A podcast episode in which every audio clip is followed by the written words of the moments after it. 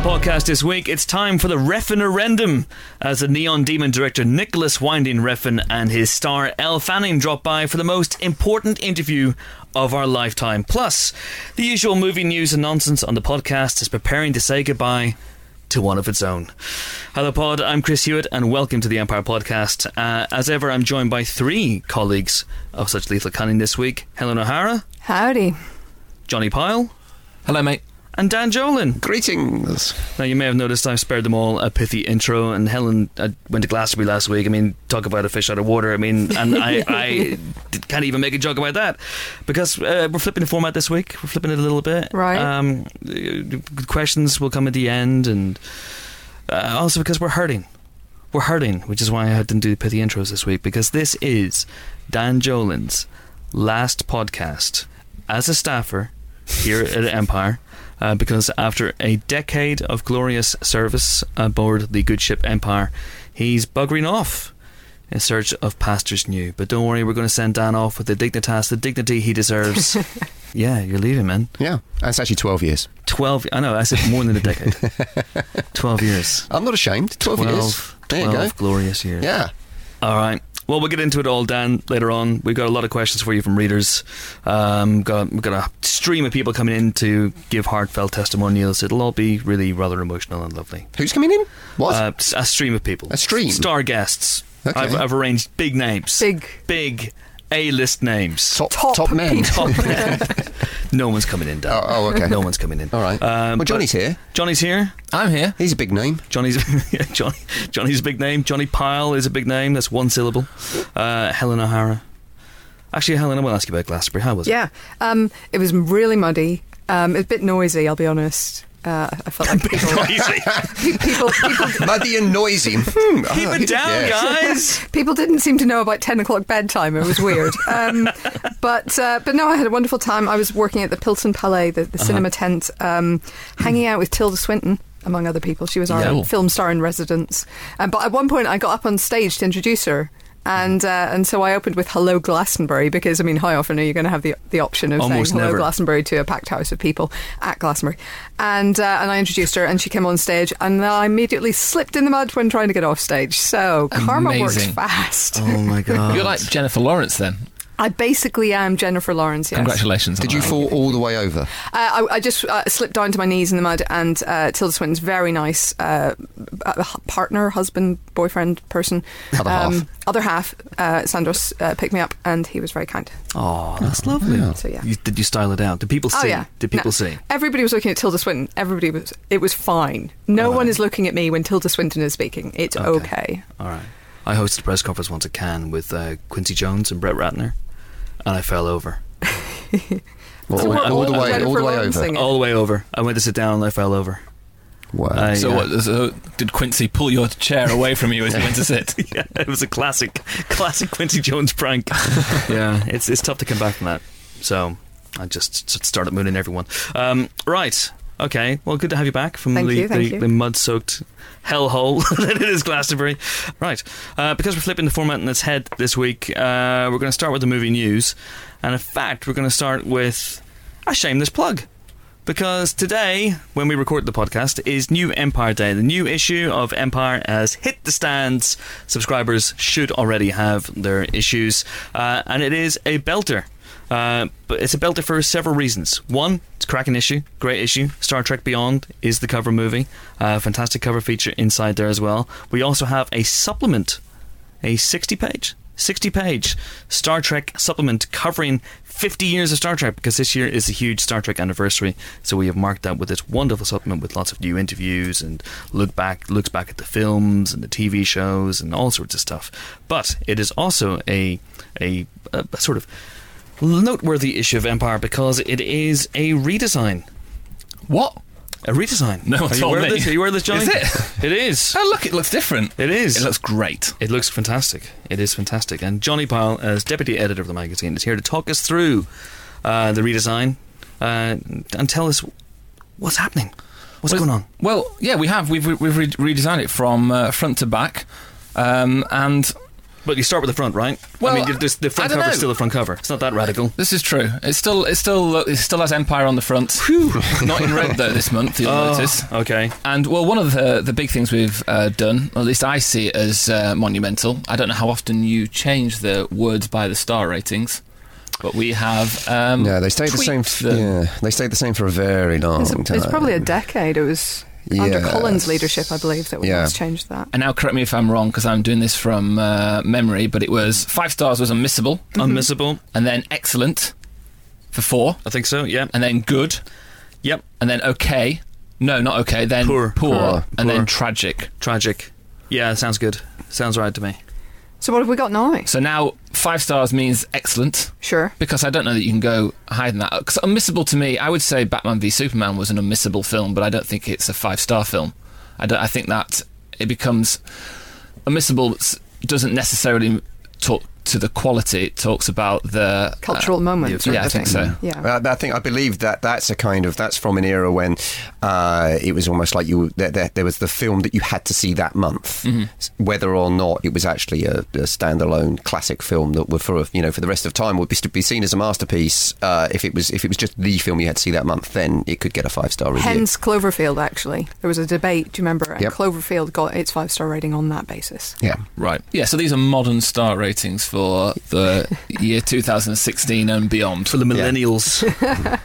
So They'll it's love it. excellent, then, Good, then, uh-huh. okay, and, then poor, So hang and and awful. finally. Awful. So hang on, hang on. So three stars is now okay. Yeah. Is that a recommendation? Because Yeah, I it's kind okay. of, It's a we kind of have a catchphrase recommendation. here. That's that's you know, it's pretty, it's it's pretty set in stone. I mean, I was going to get a T-shirt printed up. I think, uh, I think that's still a recommendation. That's isn't still a recommendation. But Yeah, yeah, it's I mean, okay, this is the yeah. So it's God. So what we found in the office that we were always like debating what the star ratings should be, and people thought different uh, two and three meant different things almost. Uh, so hopefully that is clearer. So then the star ratings will be uh, more representative of the review that they decorate. Awesome. And there's another change to this section, which is that it's not just cinema releases now. That is absolutely true. Yeah, uh, there's TV in there, and there's actually uh, games as well. So th- they are still vaguely uh, sectioned off because you fi- you you have all films, and then we move on to TV and streaming platforms. Sure. So, but yeah, so it seems to me, I mean, fundamentals of caring sits in that TV and streaming section because it's available premieres on Netflix, but you know, it actually premiered at Sundance, and you know, Netflix could have gone to the cinema. You know, it's a film with Paul Rudd, so it seems it seemed odd to me to relegate it to a back Sure. section when it's I, you saw it and hated it. Um, Disliked. Just disliked. fine, disliked. uh, but you know, we have you know a, a new TV show with Ray Liotta and. Um, Jennifer Lopez, whose name, even though I was looking at her and reading her name, I suddenly forgot. Yeah, she's Just for a second. she's fairly famous. um, so you know that's in there. And you know, Orange is the New Black, the new season of that, you know, was one of the biggest um, entertainment uh, Yeah. launches of the past month, and so mm. that's why that is in there. so again, it's, mm. ref- it's reflecting this sort of cultural shift in people's viewing tastes and how we consume media. Absolutely. Oh, okay. Awesome. And also, there's there's a logic to it in the sense that that's the section where the things you're seeing for the first time, the new things. Yeah. It hmm. kind of did seem strange to be putting new things that you're seeing for the first time in a section which which was more originally about you know returns of you know things on DVD and Blu-ray Yeah, and stuff absolutely. like that. So there's there's there's I think there's a nice clean logic to it. I'm delighted that you feel that way. if not, um, we'd have to fire you. Well, Too late, Johnny. Too late. beat you to it. You've missed your opportunity. Uh, there's a, there's another uh, major rejig going on towards the back of the magazine as well. The uh, review section has had a pretty major overhaul. Overseen by your good self. yes, this is true, but um, it is it, can be, it, it is a review section, but we've done something pretty radical with it. Well, I mean, it's, We'll- a, we'll it's, a, it's, it. it's a very simple thing um, on the surface. It's that there aren't um, uh, newly written uh, reviews for films that you know we reviewed three months ago. So Deadpool is in there. It's covered over 3 pages, uh, but we are not re-reviewing it. We are doing a viewing guide on the understanding that it's so recent. It's so recent that we um, wrote a review of it. It seems pointless to just write another one. We have our Empire review. It exists online Agreed. and now you know we can actually enjoy the film and engage with the film more rather than just saying this is good about it, this is bad about it. We can Absolutely. like go deeper with all Yeah. these films. So Deadpool has a viewing guide, and uh, there's a a wonderfully conceived uh, illustration of the bunker in 10 Cloverfield Lane, where um, the director uh, Dan, I'm saying Trachtenberg, Trachtenberg, yeah. uh, he um, he talks through you know the process of making it and all the little things that they hid there, and you know he so on it. and he, so uh, forth. he was uh, very taken with uh, the illustration that uh, Ollie Gibbs, uh, our, one of our brilliant designers, spent ages on. He watched the film over and over and over again to try and get the layout of the bunker right. So he talks us through all the different things. And, and Trachtenberg was uh, was was raving about that the other day on, on Twitter and Instagram. So glad you like it, sir. If you are listening to the podcast, and uh, why wouldn't you be? Um, but yeah, the idea is basically with this that uh, we're no longer going to repeat ourselves. So to just two or three months, we're going to go deeper into films. We're going to we're going to have essentially, really, it's another feature section. Uh, in a way, Yeah. Um, we're, we're, we're, we've got uh, in-depth features. For example, this month we have a three-page feature on the, the, the enduring magic of Highlander, where we spoke to Christopher Lambert and Clancy Brown and Russell Mulcahy, and we've uh, things like Best Times, Worst of Times, a movie Mastermind is back, and there's a there's a great feature on how Black Phillip was the breakout star of The Witch, where we talked to the uh, director Robert Eggers. There's there's all tons of great new stuff. Sally Hughes, the, the great writer, has uh, a new column in the uh, in the magazine going forward, which is great. We have, and I will absolutely fess up to this. We have a new regular called the First Take Club, um, which, if you are a, a follower of the Ram Album Club on Twitter, you may go, What? Um, because uh, in this, um, uh, people will be watching films for the first time and writing, their, writing about their take on them. It is absolutely, I will hold my hands up, 100% inspired by the, the brilliant Ram Album Club, uh, but it is done with the blessing of uh, Martin Fitzgerald, who runs the Ram Album Club. And in fact, for a long, long time, we were hoping that he would actually actively be involved in this, uh, but we couldn't quite make it work out. Um, he's a very, very busy guy, so this is something I'm really, really, really happy with. Uh, it's it's a really, really good thing. We have Paul Merton writing about Buster Keaton. He's a huge fan of Buster Keaton. It's it's a really cracking section, I think. Can I just say on, on a personal note? myself. Yeah, like I say on a personal note, and also there's a new regular thing in it called Kids Watch Classics. There's- Um, there's- but so- yeah, so yeah. The, the, the first the first ever first take club is is is my son Louis. yes, it is. So basically, Kids Yeah. Watch Classics is uh, young kids watch classics. And then we interview them for their reactions, and, and hilarity ensues, and that's that's one of the, the the fun things in there. It's a really really cracking issue of Empire. There's uh, fantastic features. I don't want to overstate the case and don't want to bang on about it too much, but it, you know there are some pretty radical reinventions going on here, and we just wanted to talk you through them. Hold your hand and make sure everything's okay as you step with us into this new and exciting era. Uh, but there's some amazing, amazing things in the issue. The Star Trek Beyond feature is fantastic. The Star Trek supplement is fantastic. Uh, there's an interview with Sofia Boutella. Uh, there's a great feature on Jason Bourne. Says the guy who wrote it. You're awful. I- Oh, the- well, the it, was, it, was, it, was, it was great by the time I finished with it. I mean, Oh yeah, that's right. Oh. Dan, Dan's just here to make me look good. Yeah. Um, spoke to Paul Greengrass uh, and uh, what's the guy's name? The guy who plays Jason Bourne, Matt Damon. Yeah. Um, I spoke to Paul Greengrass for so long for that that uh, he was on his way back from the editing suite and he was uh, he was in a car, and I spoke to him for so long for this. He finished the film time. stopped off. To get a takeaway on, on the way on the way back. So if anyone saw a tweet uh, I did about a month ago where I said uh, I tweeted something like, uh, "If you get to the point where you have to say to the, the interviewee, uh, okay, you've got a takeaway now, I've got to let you go." That was who I was referring to, Paul Greengrass. Um, there's a great in- uh, feature about David Brent, Life on the Road, Ricky Gervais. Helen interviewed Baz Luhrmann about Romeo and Juliet, 20 years on. Uh, and there's uh. That was Chris- Christopher Walken's the uh, the um, Empire interview done by Johnny. Yep. And there's a, a really interesting feature on Steven Seagal's On Deadly Ground. So there's a little bit of something for everyone there, I think. Plus and- the Star Trek supplement, which is fantastic, Yeah. goes through all the series, uh, the movies. Uh, there's interviews. There's a quiz. It's it's wonderful. I didn't get full marks on the quiz. I feel like I'm going to have to hand in my Trek badge. Especially as we wrote it and then made it easier. Oh really? It Oh, was that- yeah. Honestly, the first the first take of that quiz was impossible. Oh, I don't know It if I was uh, ridiculous. which one I did then. I know it looks no, like I think I you did did this that one. Yeah, Yeah. I missed yeah. I missed a question. I'm sorry. It's fine. It's fine. It's okay. You can't. You can't win anyway. You can't. You What? can't. Oh, there's a competition. I don't know if it's a competition, but you can't. You know, as an employee of Bauer Media or you know. all Yeah, that- it's not all a competition, it's fine. Okay, you're all It's right. just for It's fun. just for fun. There's no such thing as fun. It's all competitive. Uh, the news section preview is also fantastic. Loads of great stuff. But anyway, listen, yeah, don't want to do the hard sell. We've got other things to talk about, and we're going to be self indulgent enough anyway with Dan at the end of the podcast. So um, all I say is a fantastic, fantastic issue. Really, really proud of it. £4.99 in all good and evil news agents. You can't say fairer than that. Unless you can say fairer than that, in which case, well done.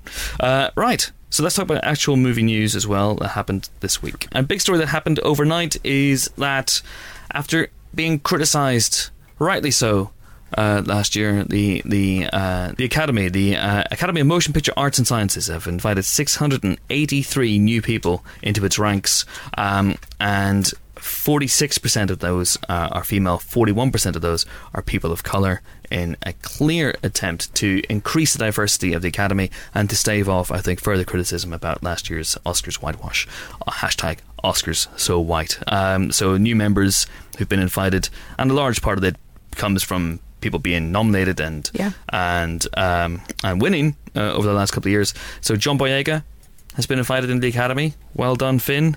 Uh, well done, Moses. Uh, Idris Elba. Lufa! Lufa is an Academy member. Okay. Today we're cancelling the apocalypse. That's what he says. Today we're cancelling Oscars so Yeah. white. Yeah. Yeah, absolutely. The Oscar, the Oscar apocalypse, um, which is great. Yeah. you know, Tina Fey, Emma Watson as well. Um, These are good people. Kate Beckinsale. Sara Bennett, a local Londoner who won for VFX last year. Is she in Luther? She's not in Luther. Well, no, I'm not.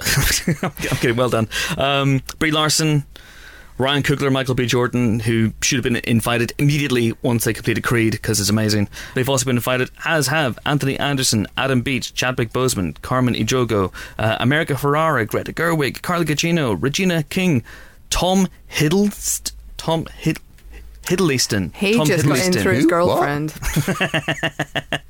um, Rachel McAdams, Tom Hiddleston. Am I saying that right? I don't know. I'm n- never Right? I quite think I think I think you're thinking of um, Tom Huddleston. Tom Huddleston, yes, Yeah. of uh, of uh, Stoke in England. Wait, does he Hang work on, Stoke no. anymore? Who's the one that plays he's Nottingham who- Forest. Who's the one that plays uh, was oh, um, who played Santa Claus? Is that David Huddleston? That's David Huddleston.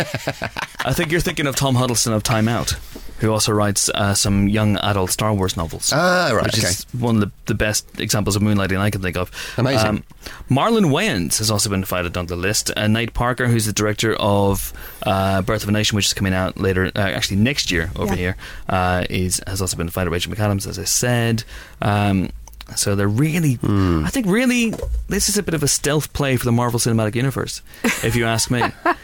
So they got they got Loki, they got Rachel McAdams, they've got you know they got Michael B. Jordan, they got Ryan Coogler, the director of Black Panther, uh, John Boyega's in Black Panther, Yeah.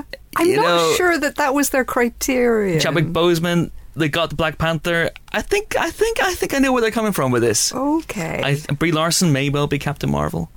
Do you know who who should be a good front runner for Captain Marvel? Who's that? And I say this just as someone who's really, really got into Veep in the last uh, couple of months. uh, Anna Anna Chlumsky. Interesting. Yeah, just, ca- just do it. Just cast her, man. Come on, Kevin. I remember when No. she was in My Girl.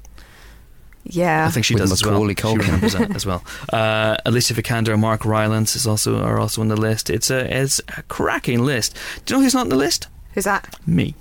Yeah, no, well, that's because, you know, you haven't made any Hmm. Yeah, films. and you're an old white man. Um, okay. Uh, A, I'm not old. B, I haven't made any films, but I have been in Hostel Part Two. Which I mean, think weren't you cut from the theatrical release? I was cut from the theatrical release of Hostel, Oh, I'm but sorry. not Hostel Part Two, Helen. uh, but good to see Nick de Semlyen uh, is not on the list either for his dreadful performance as Edmund in Jurassic World. Yeah, screw him. Yeah. I can't believe you just slagged Screw off that guy. Edmund. Yeah. Screw that guy. Yeah. It's a cracking. It's a really, really good list. Uh, go and check it out. Six hundred and eighty-three people uh, on the list, and uh, a, a admirable, um, I think, attempt to increase diversity. And what I think that will mean as well. We talked about this in the podcast too. It'll it'll that'll change. I think the nominations uh, going forward. Hopefully as so, well, yeah. Cool. Uh, which is which is very very cool. So well done, the Academy. Lots of lots of interesting. And Lenny- Youngblood. Youngblood, too. Youngblood, Lenny yeah, no, he's Abrahamson. kind of 20, 24 years old now. I think he's now the age of the youngest Academy member. Uh, so the age range is 24 to 91. Anything else happening in the world of news? Just uh, not, not, not, not, not, not, not a huge, massive piece of news, but I mean, it's kind of you know more more casting's been going on for for Spider-Man: Homecoming. Uh, So they've now cast Tyne Daly, who was, of course. Cagney or Lacey in Cagney and Lacey. Um, and, Is this like uh, Ant or Deck? Yes, Cagney or Lacey. Um, so I never really watched. Cag- I'm going to be honest. I never really watched it. I was too young. It- but it was always, it always, it was always coming on as I was going to bed. I seem to re- uh, seem to remember. But that music was great.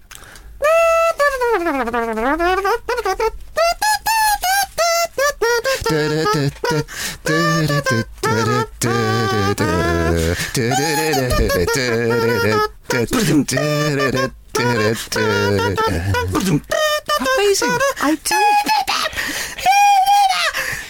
Please I went stop. a bit too high Please, there. Yeah, no, really. yeah, yeah. You should have gone a bit lower. I- and I was, I was completely, I started was high. completely all- like, What- I, what is I don't know what key? I was supposed to be in. What is happening? That was So- um, Tyne Daly's great monologue from the opening, the opening episode of Cagney and Lacey. Don't you remember? When when Lacey No, please turns stop. to her and says, Just- "Hey, Cagney, what's going on?" and Cagney goes, No, stop. "No, okay." The only Cagney and Lacey I acknowledge are the daughters of uh, Terry Crews in uh, in Brooklyn Nine Nine. Carry on. Okay. so, um, yeah, I mean, sorry, that was just an excuse to, to, to badly sing the uh, theme so music to sorry Cagney and Lacey. I'm so sorry. I I just imagine people's ears exploding as I went very high there. Sorry. So, yeah, so she joined the cast, but of course, no one's saying who she's playing or what she's doing or where she is or why. Funny enough, that leads me on to our next news story.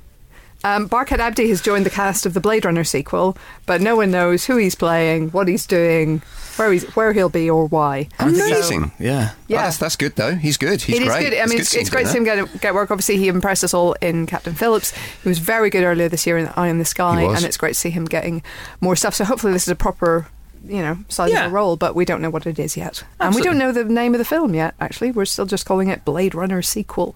I think it's going to be called um, Do Androids Still Dream of Electric Sheep? Right. Okay. Well, fingers crossed for that then. No. Uh, but uh, Denis Villeneuve's still directing. We've got Ryan Gosling, Robin Wright, Dave Bautista, I Ana de. Armas, Mackenzie Davis, Sylvia Hoeks, and Carla Juri. I know what it should be called. What what should it be called? Double deckered. Anyway, um, Wait, Ryan Gosling's character is called. Wait, Uh-huh. wait, hang on. He's called Monaghan Black. What an awesome name!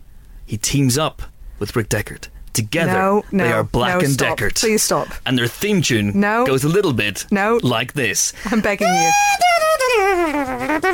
Okay, right. Um, Um, sorry, should I we- don't know what's happened. there is one bit of really weird news that deserves our attention for a moment. Um, Tetris. Sorry, sorry, because this Chris is was the, a This is a scoop. This is an This is a- Empire scoop. Yes. this is as scoopy as we get. Yes. I fucking Tetris We story. fucking scoop the shit out of this. Honestly. Anyway, Helen, sorry, I was No, no, trampling all over um, your scoop. No, I mean it's not my scoop. it Uh, isn't your scoop. That's right. It not is- only are they planning a Tetris movie, God help us all, uh, they're hoping that it will be a franchise. yes, the first of a trilogy of Tetris movies, purely because the story we've conceived is so big, says the man in charge of bringing it to the screen, Larry Kasanoff.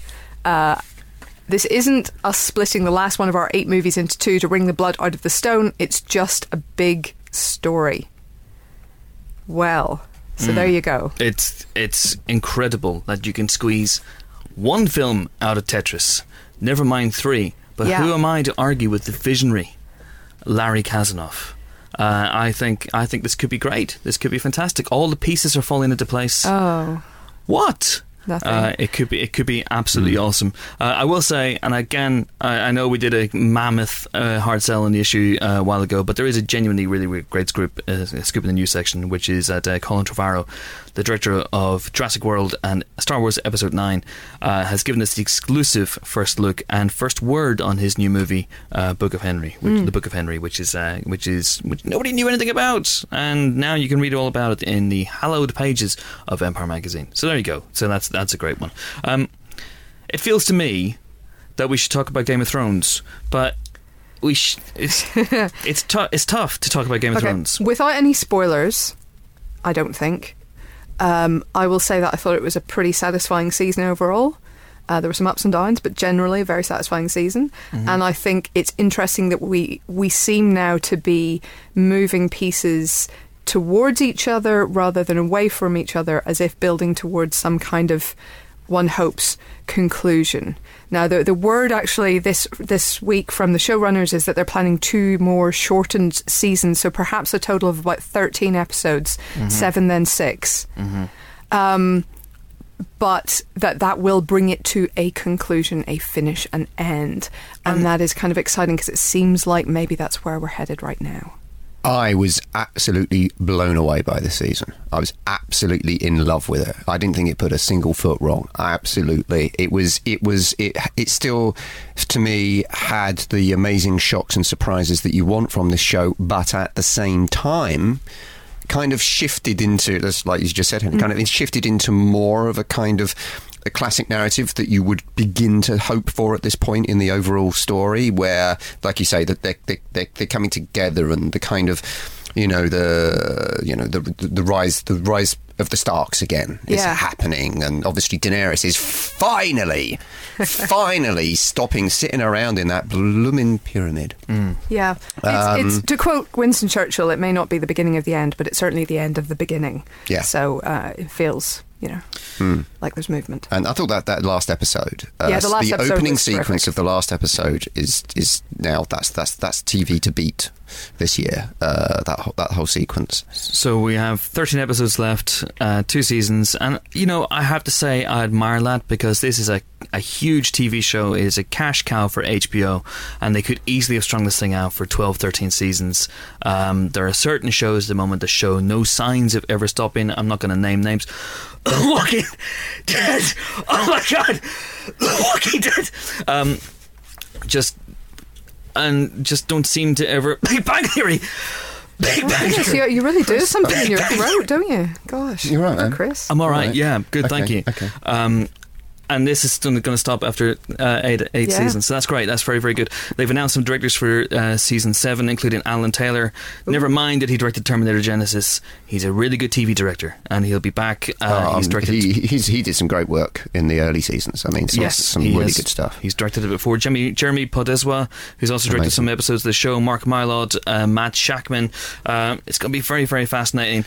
People have asked on Twitter, they've asked Empire, and they've asked me, I'm sure they've asked you, Helen, as well, whether we'll be doing a Game of Thrones Season 6 spoiler special podcast.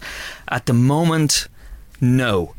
Partially because we just don't have the time. Mainly because we don't have the time, frankly. In fact, we haven't even got round to recording our Independence Day Resurgence spoiler special because trying to get us all in the same room at the moment is a bit like trying to schedule an Avengers movie. It's very, very tricky. Except we Um, don't have contracts mandating that we keep a certain month free. Precisely. We don't have that, um, uh, or indeed money, or No. notoriety, or fame, or six packs, or any of the stuff that Avengers have. But it's all good. Um, but you know, who knows? Who knows what will happen if we suddenly get a, a, a, a moment of time. Maybe in the next week or so, and we don't feel that we've missed the cultural moment, then maybe we'll do it and we'll see what happens. Uh, but I will say there are great Game of Thrones podcasts out there. EW do a good one. Uh, Joanna Robinson of Vanity Fair does a couple of great um, uh, Game of Thrones podcasts, so check those out um, and that'll hopefully fill your Game of Thrones spoiler podcast um, needs. Okay, so it's time now for this week's guests. Uh, Nicolas Winding Refn has been one of our favourite directors for a while. Uh, we liked him before Drive made him cool. Uh, and he's back next week with the Neon Demon. Uh, Phil de Semlyen went along to talk to him and his star slash muse, Elle Fanning. Enjoy. Welcome to the Empire Podcast. Welcome back to the Empire Podcast, Nicolas Winding Refn. And, and on debut, Elle Fanning, um, here to talk about the Neon Demon. A real pleasure to have you on, both of you. Thank, you. Um, I think the film's obviously out in, in July in the UK, so Cannes will be in the in the rear view by then. But it does seem like an obvious place to start because you have you're developing a um, an intimate relationship with the festival. It's fair to say, Nicolas. Um, this time you were booed and heckled, and also given a ten minute standing ovation. Um, do you think Cannes should sort of get together before it makes a judgment and just work out what it's doing, or are you happy with that kind of level of um, sort of, but you know, split? I guess in the audience. Well, I think what we have to remember is that I am Cannes. You are Cannes. Because without me, it would be a really boring film festival. Is yeah. I mean, if you think about it, most of the things, you know, if you don't react to anything, why not just stay home and watch television? You know, our movie that Elle and I did, you know, The Neon Demon, brought everything that an event needs. We brought glamour, we brought beauty, we brought controversy, we brought vulgarity, we brought hatred, we brought anger, we brought love, and we brought hate. And, you know, creativity is all about reacting. Hmm. Good and bad, that's your Indian lunch. I mean, how can you, especially with the digital revolution where everything is accessible, and there's an audience for everything, so somebody's opinions of good or bad is even like irrelevant in a way. Yes. Because of the future. And Elle and I, we come from the future. Hmm. we know what's going to happen. And I think for us, you know, and for me, this is my third time there, diversity equals success. Right. Elle also, on top of that list of things that you've just mentioned, also brought a prom date to Cannes, I which did. is I don't know if that's a first for the festival. Did, did anyone tell you? I know. I think everyone was very surprised by it. Also, prom is such a like an American Yes, thing. true. Yes, true. um, it was yeah, because my prom was on the same night as the premiere, so I had to, you know, had to combine the two. So- But my yeah, my prom date came out and came to the premiere, so we had our prom night in Cannes, which was pretty spectacular. Did you know that was happening before before your prom date arrived? I no, I did because I Yes. said we yeah. You didn't just turn it up and, okay. No, it wasn't like a surprise. hey, yeah. So we no, we planned it, and you know, my mom got the whole photos on the staircase and like. I've seen the the pictures are there on Instagram. Yeah. Should we, should we name check your prom date? What was his name? Casio, he's my best friend. Yeah. Okay. Yeah. So there wasn't a romantic, necessarily a romantic angle, just Not a long at all. I've known him like since I was really young. yeah. um, one of the coolest movie prom dates, I think, since probably Back to the Future. Yeah. Um, the the George the George McFly part of that. Anyway, how are you describing the Neon Demon to your friends who haven't seen it and don't know too much about Nicolas's work? Potentially, high school friends, for instance. Do you have you been asked Wow. to, to tell them what what it's about and how are you framing it? Well, it's a it's a teenage horror film, which is kind of that's how Nick describes it, and I think it's very true to that. But Yes. it's also very. I mean, it's it's horror, and yes, it's terrifying, but it's also so glamorous and enticing and beautiful. Though I think like all the blood in it is even beautiful and glossy, um, and and yeah, and, and set in the in the fashion world. I mean, it's it can be set anywhere, Yes. um, but it is set in that which is kind of ultimate exaggerated glamour in this fantasy world in a way that's obsessed with beauty because we're all kind of obsessed with beauty. yes. I think. That's not unfair. Um, I wondered. I mean, the obvious question is, what did you learn from Nicolas working on this? But I wondered, you've been acting since you were since you were knee high to a very small grasshopper, like two, three years old. Yeah. What, did you- Did you learn anything from Elle on this movie? I learned everything. I mean, she was more experienced than I was. She had done more moves than I had. she knew more about eye lines than I did. Is that true? Really? Yeah. to make the Neon Demon, it, it was all about, like always, who's going to play the lead. And for me, there was no other option. So everything was on, depending on, us meeting. Mm. I was casting unknown actresses, and there was no one that had the requirements that I felt could fulfill. There was no one that had it Uh-huh. or that thing. And um, I basically was able to set up a meeting with Elle. And uh, prior to that, I had seen a few of her movies, and my wife had seen one of the recent films that Elle had done. And we saw this photo session, a photo spread that she had done for a, a magazine. And it was just like, she said, whatever it is, there's that thing that this film needs. So this meeting was set up where my agenda was just like get Elle Fanning mission. Mission Fanning, go. Mission Fanning, and you know, and, and failure is not an option because then there is no movie. And we had moved to LA. We had put the kids in school in LA, and everything was dependent. So we met at the house where we were staying, and and you know, I think I was like, oh, this movie's about the 16 year old girl inside of me, and you're gonna be her, and this movie's about beauty and youth and teenagers and glamour and vulgarity and all those things that you say. And uh, I think it pretty went pretty well that It meeting. did. It did. Because I went into it thinking, I was like, oh, like, I really want to do this.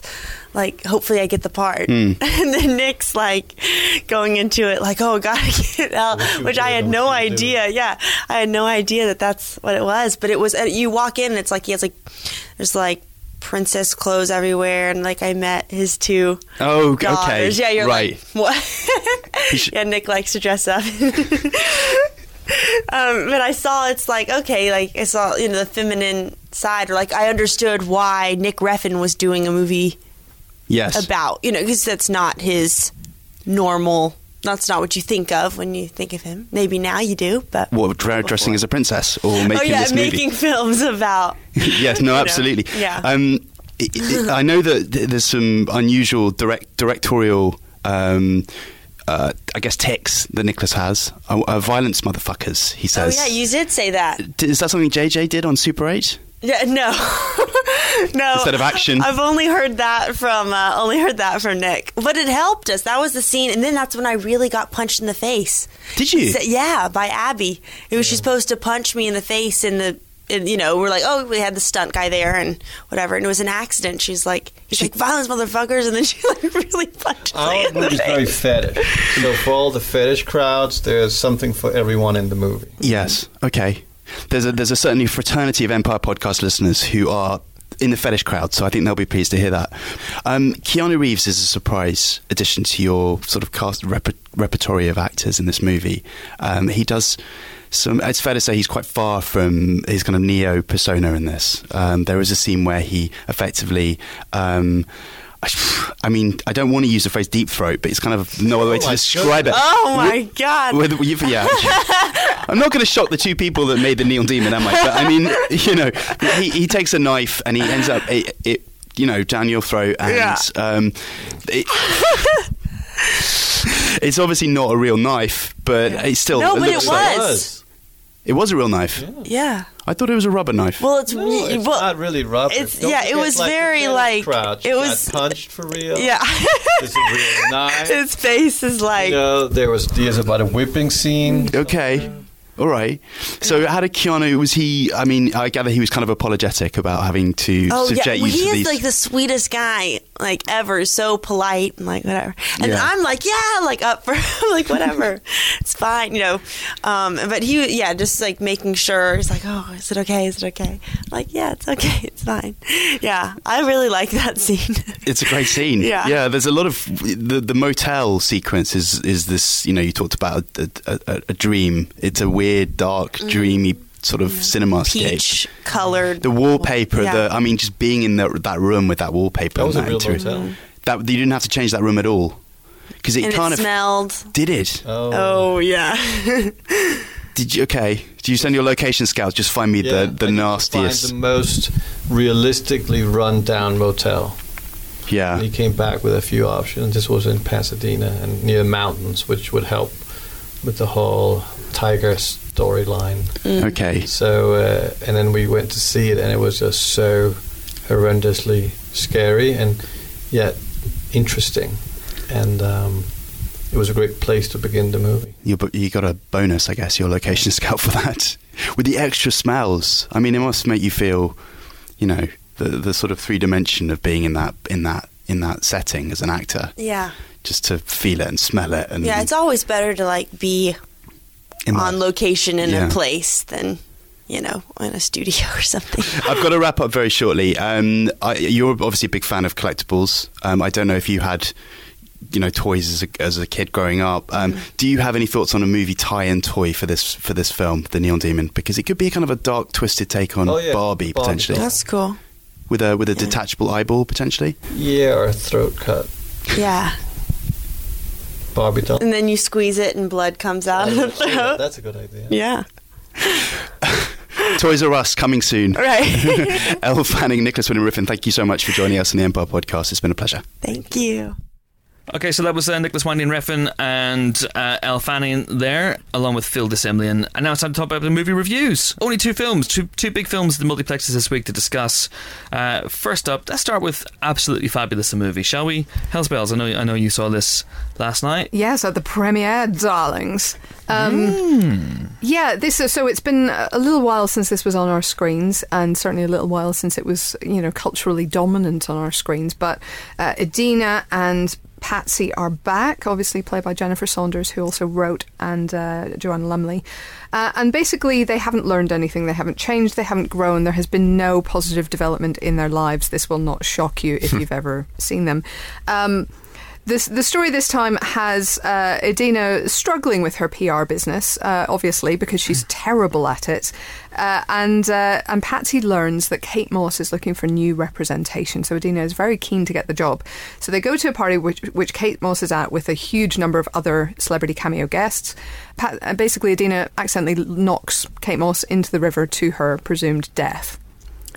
Uh, so she becomes obviously hounded as a pariah. She's investigated by the police. Uh, she is, uh, you know, a, a social outcast. And she decides to escape to the south of France uh, with Patsy, of course, and with her granddaughter, who has the only working credit card in the house because, you know, she doesn't exactly spend money wisely. Uh, they head off to the south of France uh, in search of a rich husband for Patsy so that the, the two of them can live in the style to which they've become accustomed. Uh, and it's fair to say it doesn't all work out quite as smoothly as you would wish. So that's the basic plot, which doesn't matter even slightly. Um, here's the thing the plot of the movie is quite bad uh, in the sense that we've seen it a million times. We didn't really like it the, the third or fourth time, never mind at this point. Um, it's uh, filled with characters who just don't need to be there. Uh, and who don't get enough screen time to really shine. Most of the celebrity cameos sort of fall flat, not all, but most. Um, and and it's all a lot of the jokes just don't hit. The thing is, there are so many jokes that enough of them do hit that you're still laughing quite constantly. So that's why I mean I ended up giving it three stars. I mean it's just it's not well put together. It really isn't, and I can't stress this enough. It, you know the, the cinematography is not good. The, the the storytelling is not great. Um, but I still laughed, and in a comedy that has to be kind of a win. Yeah. So, uh, I, I- you know, this is going to be a, a moderate kind of uh, a moderate success critically, but I think it's going to do very, very well at the box office because God knows the British bo- people right now Yeah. need to pick me up after the week that we've had. Uh, so this could be just the thing. Um, but yeah, and, and also so, they. so it's not absolutely fabulous. It's it's kind of kind of sufficiently fabulous. It's sufficiently fabulous, Okay, yes. And okay. and I mean, uh, you know, Jennifer Saunders is hilarious, and she's actually most hilarious, I think, in some of the the tiny moments. There's a moment where she's uh, trying to do her mindlessness, as she calls it. I think she means mindfulness, um, but she's uh, she she sort of takes a statue of, of the Buddha in her hands and goes, you know, "Oh, what about all those alms I gave you? Where's my enlightenment? You know, th- that kind of stuff. And then she's she's trying to alm again and sort of make little bell noises with her empty hands, and that's funny, and it's much funnier than when they go broad and they go big. Um, so I think it's when they trust the comedy of their leads that I think this film really really shines best. Um, it also doesn't work when they try to be emotional or sincere. It's awful at that point. At that point, but it doesn't matter. It's very funny. no hugging, no learning. Didn't anyone no learn anything no from learning. Seinfeld? Exactly. Honestly, Well, there- there's been no learning. It's just the hugging. Yes. Anyway, so we give it, or I give it three stars. Three stars for Absolutely Fabulous, movie which um, we believe is still a recommendation. Yeah, it's okay. Three Yeah. stars is still a recommendation. Okay. It's okay. okay, It's okay. It's okay, everyone. It's okay. And next up is Central Intelligence. Helen, you're up for this one again. It's The Rock and Kevin Hart, uh, a, a little Hart and a big Johnson. uh, is the tagline for this Yeah. movie. Tagline of the world, the year. Saving the world needs a little heart and a big Johnson. I have a sneaking suspicion that is funnier than any joke in the film. That is actually not true. Oh, there we No, go. I, I'm going to diverge slightly from the Empire Review at this point. So the Empire Review is a two. I agree with many of the criticisms in it, and I will Mm-hmm. tell you what those are. Uh, but I feel a little bit more warmly inclined towards this film than perhaps our reviewer did. is that because of your overwhelming love uh, and enduring love for Kevin Hart, The Rock, The Rock? It, it is partly that because I genuinely think he's excellent in this. I think he's absolutely hilarious. Um, the film starts as a sort of a, a- it's got a little bit of a cable guy feel about it. So we, we start in a flashback. 20 years ago, 1996, Kevin Hart is the high school sort of valedictorian. He's president of his class. He's captain of every sports team going, plus the chess club or the debating society or whatever. He's the guy basically, and uh, and he has his high school sweetheart there, and he's his life is basically made. He is the most likely to succeed. Meanwhile, there's a fat, weird little kid called Robbie Weirdicht, and yes, Dan, stop sniggering, uh, and who is basically bullied horribly by others in the year, and uh, and Kevin Hart is the only one to show him some compassion. So basically, Robbie leaves school with with you know friendly feelings towards him, and twenty years later. Uh, the the two meet up again. So by this point, Kevin Hart's character has not really achieved all he wanted to in life. Uh, he's kind of he's doing okay, but he's not doing brilliantly, and he feels a little bit kind of like he's letting everybody down by not being a huge superstar. He accepts a new Facebook request from a guy who's changed his name sensibly to Bob Stone, and that turns out to be The Rock, who is, of course, what the little fat kid has grown up into. Apparently, by the very simple expedient of spending six hours a day for the last 20 years in the gym. Apparently, that's all it takes. Really? Yeah. Oh. Yeah. Um, so anyway, Cool. uh, what follows is a really genuinely strange encounter between the two of them. I mean, with The Rock wearing sort of unicorn t-shirts and cut-off jorts, uh, jean shorts, and and carrying around a fanny pack and just being really strange. And that's brilliant. The problem is then it becomes a spy movie, and that's not great. So when it's The Rock being strange, it's fantastic. And when it's The Rock being a spy, it's seen it all before. Um, isn't there a feeling that The Rock needs to start choosing better material? That he is better than almost every script he has picked over the last three, four years. Uh, he's in a succession of mediocre films that he somehow, through sheer willpower and charisma, turns into passable to good films. And what if he were actually united somehow with a great script and a great director? Think what he could do. Yeah. I honestly, I mean, you know, um, in our review, Andrew Lowry's uh, mentioned, you know, what imagine him working with like an Edgar Wright or something, and Yeah. that that you're you're absolutely right. That would be fantastic. He does deserve better than this. I think he makes the best out of whatever he does. And I mean, you know, this has made a huge amount of money already at the US box office. It's going to keep making more. Kevin Hart is an enormous comedy star, uh, especially in the US, but increasingly around the world. So, you know, it absolutely makes sense from a commercial point of view to do this kind of thing. Um, but it's just, you're right, it's not quite as, as sharp and as clever as I think we want for him.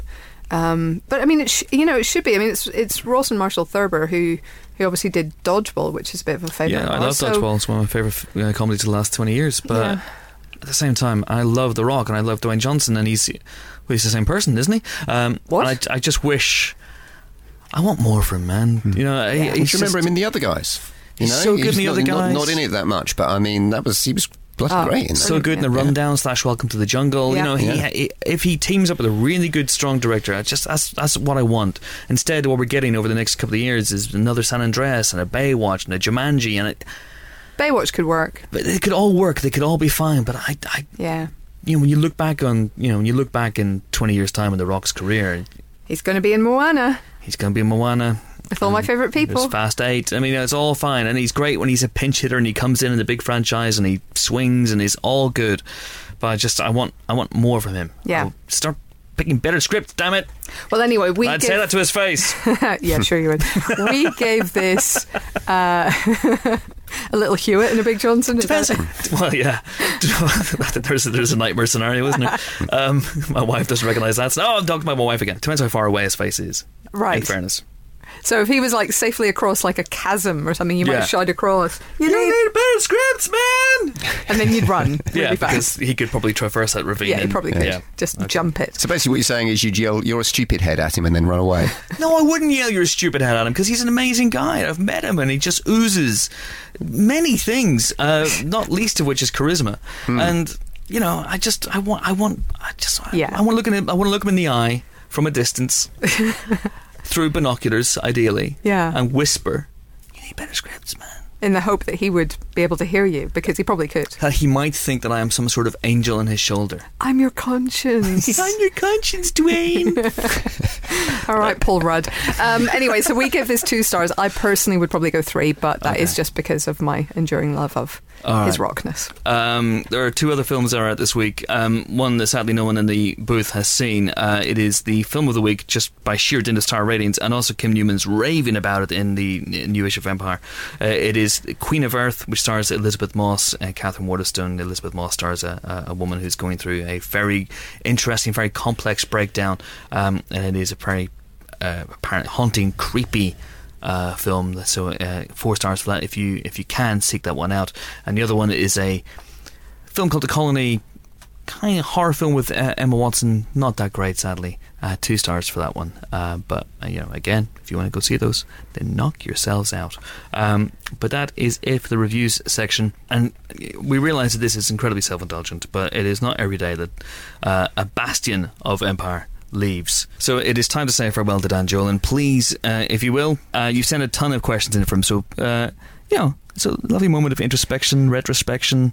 It's I- great. I- People have been. I'm, I'm, I'm actually quite gobsmacked. I mean, there's so many questions uh, came in and so many lovely comments uh, Yeah. on the old Twitter feed. Um, Why are you that, leaving, um, Dan? What, what's what's? Uh, I think what people want to know first. A lot of people are asking why, and it's just like you know, I've, I've, I've done this job. I mean, the features editor, or as I'm now called, associate editor brackets features, um, for ten years. Mm-hmm.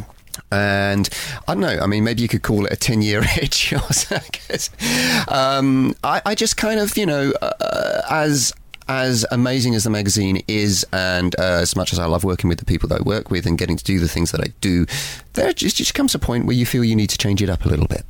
Um, and you know, not be necessarily going into the same place every single day. And um, I kind of wanted to flex some different muscles and do some different things as a writer, uh, primarily.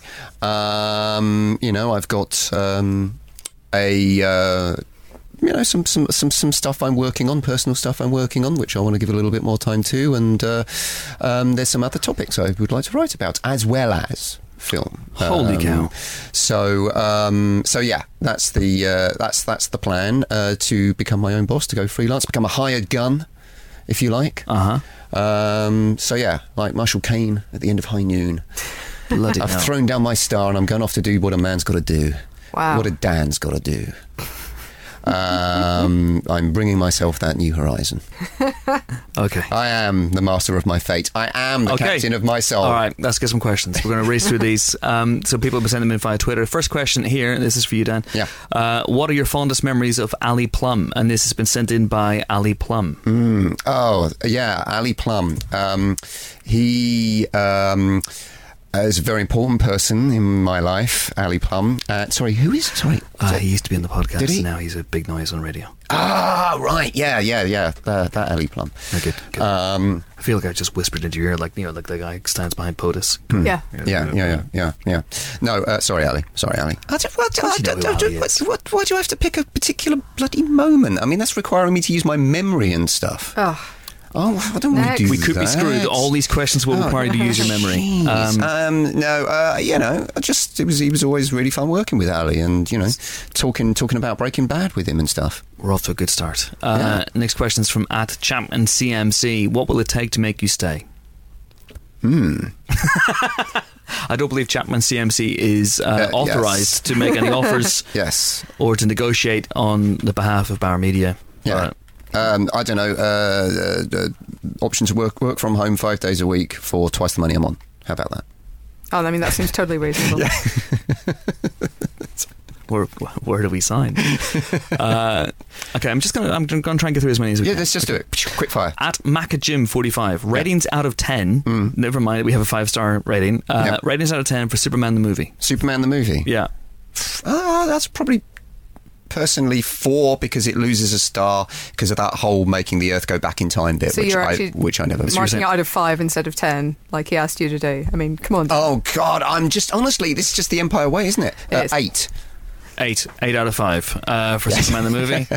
Uh, Champ Celluloid asks, I think it was Dan who introduced me to the phrase "uncanny valley." Yes. Uh, has Hollywood solved that phenomenon yet?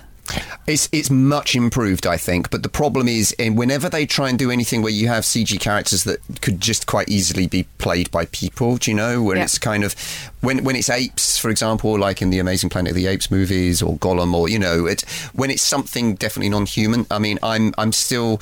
Um, you know, for example, I still don't quite understand why Lord Snoke in The Force Awakens, even though he's played brilliantly by Andy Serkis, why it needed to be a performance captured character. Not that it was Uncanny Valley, um, but yeah, it's it's kind of when you, you you're kind of trying to bring it too close to what could have been done otherwise. Naturally, that it's it's still not quite working.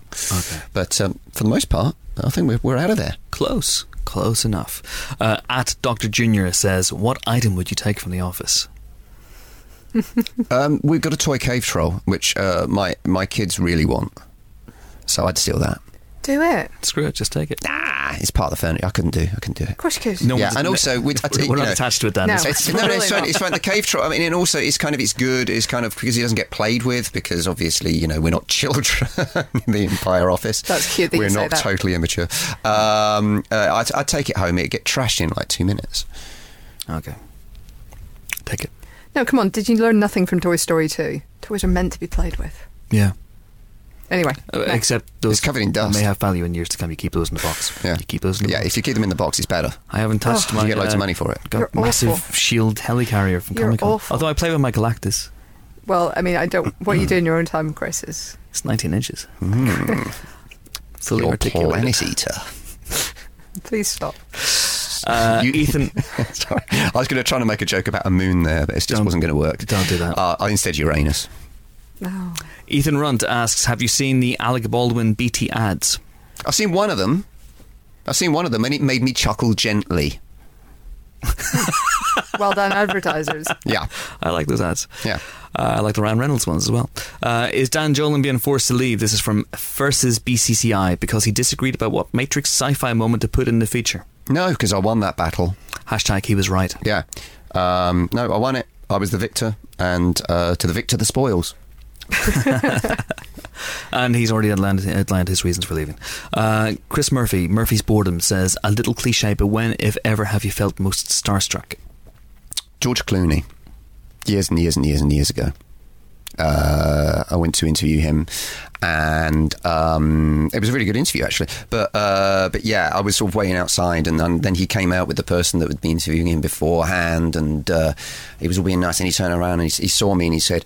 He said, "Hi Dan, I'm George," and I was just like, "Yeah, no, you're George Clooney." And, and he said, "Come in, come in. You know, can I get you a drink?" He was all Mr. Charm and everything, and I ended up, I ended up like an hour later stumbling out of the room and stepping out of the hotel. What that- happened in the, in the intervening and hour? stepping out into the street and um, walking off, thinking, "Oh, that was that was really good. He was really nice. I liked him." And then I realised, like, I like.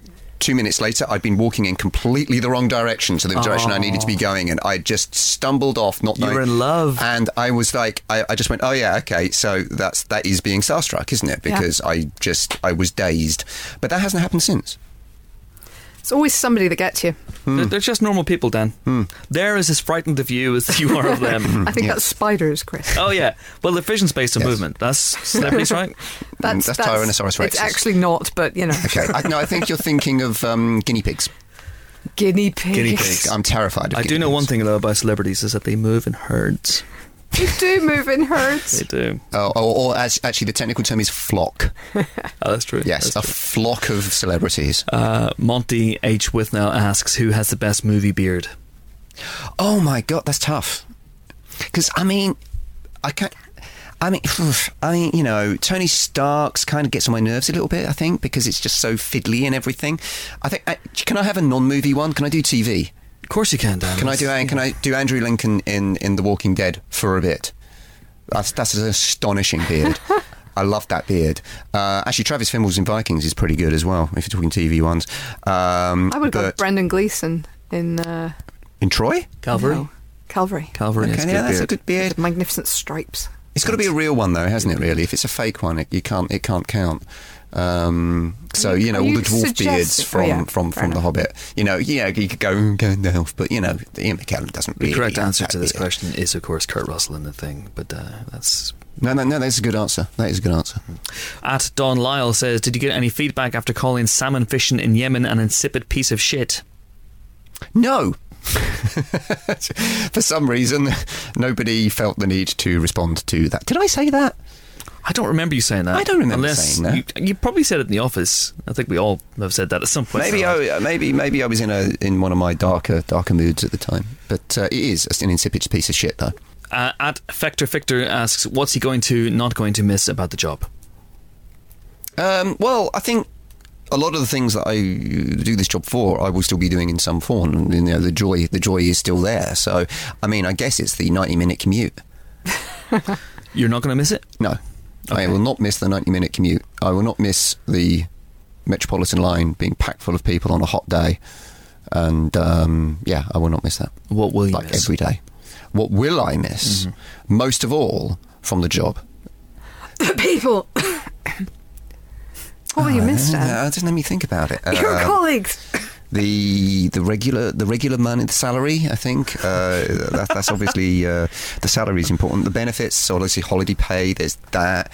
Um, there's there's um, uh, obviously uh, when Best co-workers in the world. when when you when you when you you get sick pay when you're ill obviously you just get money anyway which is that's, good. I always Yeah, thought that was good. really good that was cool Uh, Seeing films for free. That's Seeing pretty good. films for free, uh, uh, pension contributions being matched by the company. That was always quite a nice thing.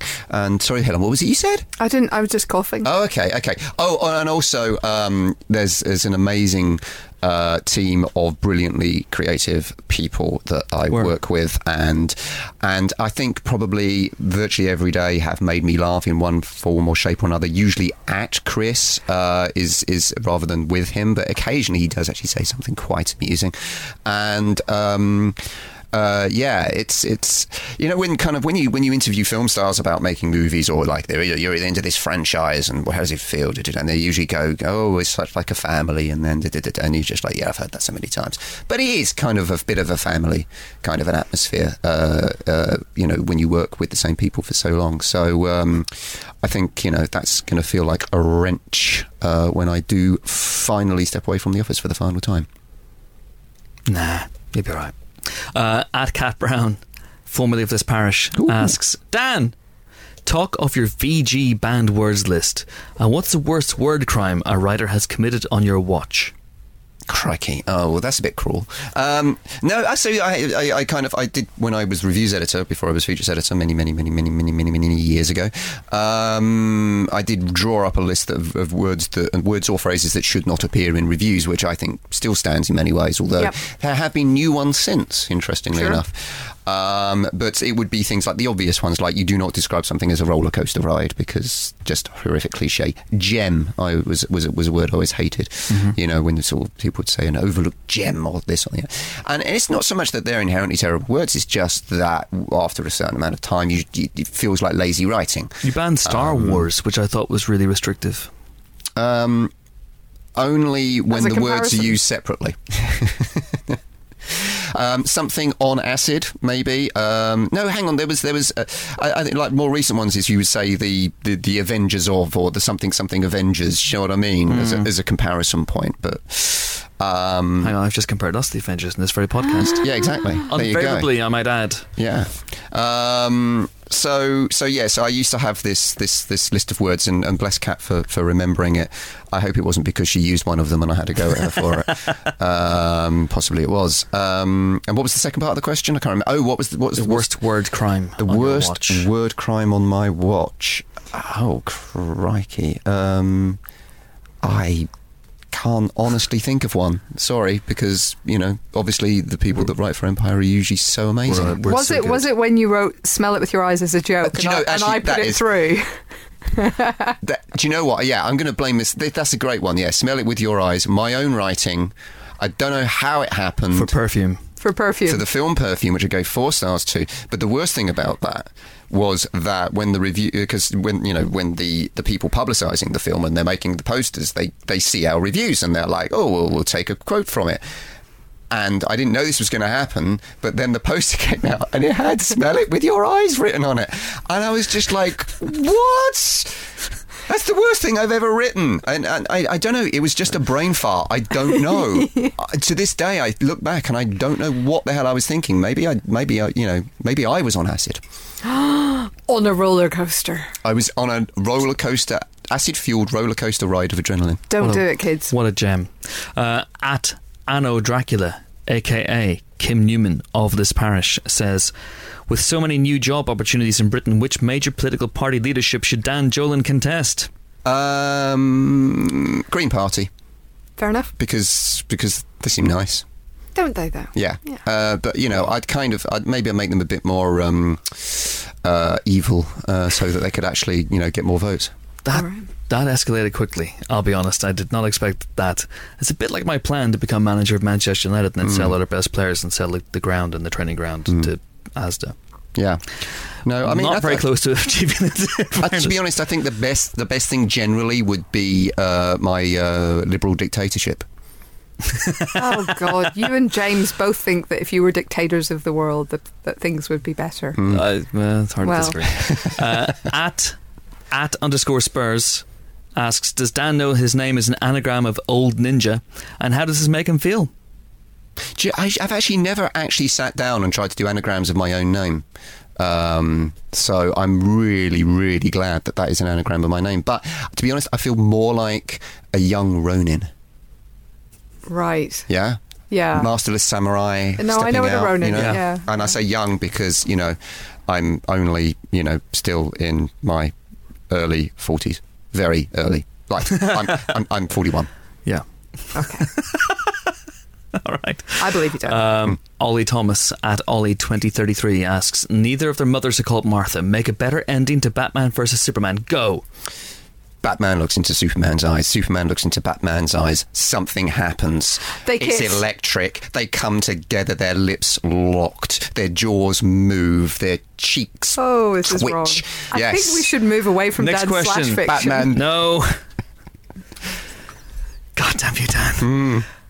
At Ollie Richards uh, of this parish asks, do you still have the little hat you were obliged to wear anytime you wanted to talk about World of Warcraft? Somewhere, I think. I think I think it's probably at the bottom of my my children's dressing up box. I wish he'd had to wear it. It used to be every single morning uh, Dan would come in and he and James would have a half hour conversation about storming the Scarlet Monastery or something. It was unbelievable. Well to this remembered, day, well I'm still not sure they were talking about World of Warcraft. um, Mr. Nugent, John Nugent of this parish, uh, we will get to people who aren't of this parish, and we I know we got to go very quickly. What's the best, worst joke or pun you've ever managed to get published in the mag? Oh crikey! I mean, there've been so many. I mean, there have been so many. Uh, I, honestly, it's it's you know, it's it's it's it's been twelve years and it's been twelve issues a year, and so you know, ooh, can you do the 12, 12 times table? It's a gross 144. I am. And within that are so many bad puns and so many amazing ones. So I, cou- I couldn't highlight. I think I think one of uh, one of the, my favourite things I've, I've I've I've ever come up with was when um, Bowling for Columbine won the uh, won the Palme d'Or, and uh, although that's possibly before I started at Empire, I'm trying to remember. But anyway, whatever. The headline was "Shock and Door." Um, No, no, hang on. It was about Fahrenheit 9/11. When Fahrenheit 9/11 was that right? Was it Fahrenheit 9/11 when the Palme d'Or?